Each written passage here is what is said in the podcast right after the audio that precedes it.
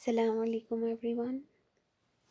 So we left at um, the ideal character part 1. Now we are going to start with the part 2. It is majorly going to be a story. I'm going to narrate a story and it is going to be a bit longer. So please uh, bear with me and let's just get started. The topic of uh, this story is the same Quran, the same criterion, the same Yasin, the same Taha.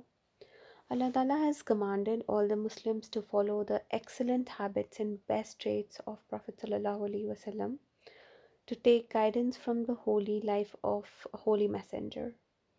Surely there is the person of Allah's messenger, an excellent example for you, for every person who has hope in Allah and hereafter and remembers Allah, reciting His name many times. It's an ayah from Surah Ahzab, verse number 21. Uh, Qazi Ayaz once said that Prophet ﷺ was the most excellent mannered, most philanthropic, and bravest of all. One night, the people of Medina were terribly frightened. Some people proceeded towards the sound, which was probably the cause. So they saw that the Prophet ﷺ was coming from that direction, and uh, he had uh, rushed before all the others to find out what actually the sound was. You know, what was the trouble? He was riding the horse of Abu Talha without a saddle, and a sword was hanging from his neck. And he was comforting the people not to be afraid, saying that there was nothing to be worried about. Worried about. Hazrat Ali said that in the battles when fighting started we used to worry about prophet wasallam so much because nobody was nearer to the enemy in the fight more than prophet wasallam. Jabir bin abdullah says that whenever anything was requested to him he never said no. Hazrat khadija anha had told him when he was first blessed with the divine revelation you carry the loads of the weak people you earn for the poor and help a person if any trouble comes to him in the following truth. Once he received 70,000 dirhams. They were placed before him on the mat. He distributed them standing. He did not refuse a single beggar till he finished the entire amount. A man approached him and requested for something. He said, At present I do not have anything. Buy something in my name and when we will get some money, we'll pay for it. Hazrat Umar anhu has stated, Allah has not made it compulsory for you to do a thing on which you have no power or control. This saddened the Prophet ﷺ. Once Ansari said, O Messenger of Allah, spend and be not afraid of the straitened circumstances imposed by Allah. The Prophet smiled and his face shone resplendently. He said, I have been commanded to do this only. The Holy Prophet used to love his companions. He did not uh, uh, dislike any one of them. He respected every respectable man from any other nation and he used to appoint him as a responsible officer if he could. He used to be in search of his companions and gave them their shares. No companion thought that any other person was more respectable in the Prophet's eye than the companion himself. Any person who adopted his companionship or anybody who came to him for, you know, his need, he used to advise him to be patient till he was satisfied. If anybody asked anything from him, he gave it to him or else talked to him so lovingly that he came back satisfied. The river of his kindness was flowing from everybody, for everybody. He was good looking, decent, humble, and soft hearted. He was not a narrow minded and um, hard hearted person. Uh, quarreling was not his habit. He never spoke uh, obscene words to condemn others or to praise someone excessively was beyond the pale of his character. He expressed indifference towards unnecessary things, but he was never given to pessimism.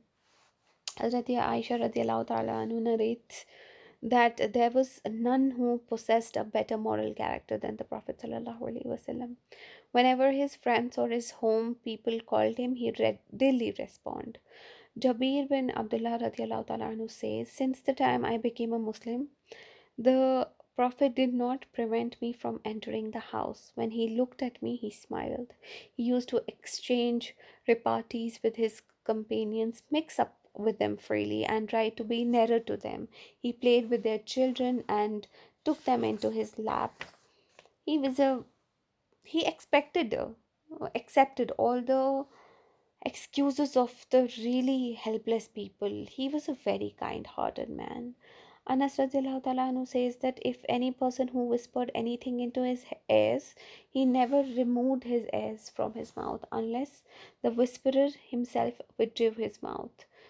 Whenever anybody held his hand, he never tried to withdraw his hand unless the other man withdrew his. He always used to be the first to salute anyone he met or to be the first one who uh, you know, shook his hands with his companions. He never stretched his legs in the midst of his companions so that they must not be inconvenienced. Whoever came to him was duly respected by him. Many times he used to spread his cloth for the visitor and used to place the cushion which was his um you know which was his use behind the visitor's back if the visitor were reluctant to sit on the cloth, he used to insist. Hazrat Aisha says, I was not jealous of any woman, nor did I feel any ill towards Khadija as I used to hear of her repeatedly from um, Prophet wasallam. If any goat was slaughtered, he used to send it to her friend's house as a present. Once her sister asked for permission to come in. He was very pleased to see her. A woman came to him and spoke endearingly of Khadija anhu, and asked questions about her lovingly. When she went away, he said, This woman used to come during Khadija's time. Good relationship is a sign of faith. Abu Usama anhu has narrated that once Prophet ﷺ went among his companions, leaning on a cane, and the companions stood up. The Prophet ﷺ said, Do not stand up, do not adopt the system of the non Arabs who stand up to pay respect to one another. He said, I am the slave of Allah, I eat as other people eat, and I sit as other people sit. When he rode a mule, he allowed someone else to ride behind him he used to visit uh, poor invalids. He allowed the beggars to sit in his meetings. He f- mixed up freely his uh, companions. Whenever the meeting was over, he used to sit there. The Prophet ﷺ performed Hajj on a cheap uh, kajawa on the back of the camel, on which an old torn chadar was spread, you know, whose coat could be at the most like around four dirhams. He said, O Allah, this is my Hajj in which there is neither hypocrisy nor show. When Makkah was conquered and the Muslim soldiers entered the city, the Prophet ﷺ was riding a camel and his head was bowed down in humility, so much so that it appeared that his head was touching the part of the kajwa. He was um, of a very quiet nature he never talked without necessity, and if anybody talked with a wry face, he used to be indifferent to him and ignored him. His smile was his laughter. His talk was straight and direct, in which there was no excess. His companions, in his honor and in following him, considered it sufficient to smile in his presence. His meetings manifested a spirit of tolerance, trusteeship, honesty, virtue, and righteousness. Voices were not raised there, and no backbiting was allowed. Whenever he opened his mouth to speak, his companion, companions used to keep silent, as if the birds were perched on their heads. Whenever he talked, it was like a balanced gait. Uh, there was neither fright nor haste in his gait, nor there was laziness. Ibn Abi Hala anha says his silence was on the account of tolerance, far-sightedness, estimation, thinking, and contemplating. Hazrat Aisha anhu says that he talked in such a way that if no anybody wanted to count the words, he could easily do it. The messenger of uh, Allah subhanahu wa ta'ala liked fragrance and used ether sometimes. The world was presented to him with all the amusements. Victories were won by his armies, but he was indifferent to luxuries and pleasures. He died in such a condition that his armor was pledged towards you. May Allah Ta'ala protect us and guide us to the right path. I'll see you guys soon. till then خدا حافظ في أمان الله.